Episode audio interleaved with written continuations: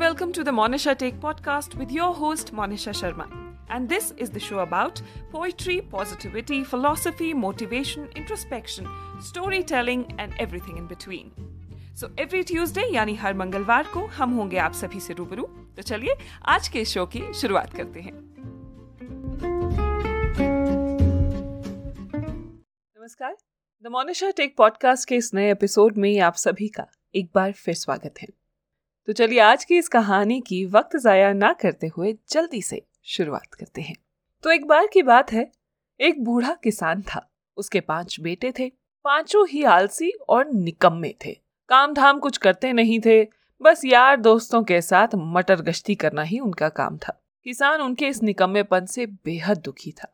वह अक्सर उन्हें समझाता, मगर वे पांचों उसकी सीख इस कान से सुनते और उस कान से निकाल देते. किसान हमेशा किसी प्रकार उन्हें सुधारने के उपाय सोचता रहता, मगर उसे समझ ही नहीं आता कि अपने बेटों को किस प्रकार समझाए कि वे निकम्मापन छोड़कर काम धाम करने लगे. इसी चिंता में एक बार किसान बीमार पड़ गया. इतना बीमार पड़ा कि उसे अपना अंतकाल निकट दिखाई देने लगा.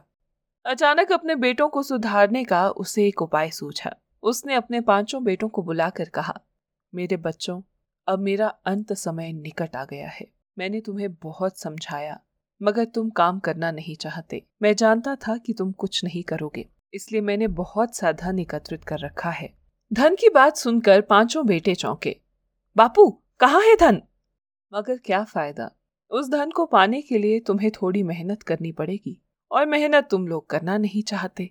किसान ने उदास होकर कहा, लगता है मेरा वह धन किसी दूसरे के ही काम आएगा. नहीं नहीं बापू, आप हमें बताइए वो धन कहाँ है. हम उसे पाने के लिए अवश्य ही मेहनत करेंगे, बड़े पुत्र ने कहा. आखिर हमारे होते हुए वह धन किसी दूसरे को क्यों मिले? क्यों भाइयों? दूसरे बेटे ने कहा, तो उसके बाकी भाइयों ने भी उसकी हाँ में हाँ मिलाई. तब किसान को विश्वास हो गया कि उसके धन को पाने के लिए उसके बेटे अवश्य ही परिश्रम करेंगे. उसने कहा, सुनो बेटों, वह धन मैंने अपने खेत में दबा रखा है. मेरे मरने के बाद तुम लोग खेत को खोद लेना, वहीं से तुम्हें वह धन प्राप्त होगा. ये रहस्य बताते ही किसान की आंखें मूंद गईं और वह सदा सदा के लिए सो गया. बेटों ने उसका अंतिम संस्कार किया और दूसरे दिन ही कुदाल और फावड़े लेकर खुशी खुशी खेत में पहुंच गए. पांचों भाई पूरे सप्ताह तक खेत खोदते रहे, मगर उन्हें कोई धन नहीं मिला. धन होता तो मिलता.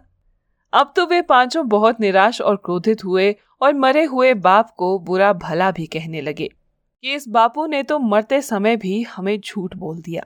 उनके चाचा को जब ये बात पता चली तो वे अपने भाई की सारी चालाकी समझ गया कि भाई ने इन लोगों को मेहनत करना सिखाने के लिए ही वह झूठ बोला होगा.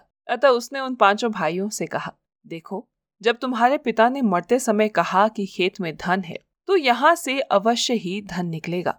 हो सकता है धन काफी नीचे चला गया हो और फसल के साथ बाहर निकल आए. तुम लोग ऐसा करो, इस खेत में गेहूं बो दो. पांचों भाइयों को ये बात समझ में आई कि धन अवश्य ही फसल के साथ बाहर आएगा. अतः उन्होंने उसी दिन खेत में गेहूं बो दिए और खूब मन लगाकर खेत की देखभाल करने लगे. समय बीतता गया और सही समय आने पर खेत में बड़ी अच्छी फसल प्राप्त हुई और उसे मंडी में अच्छे दाम भी मिले.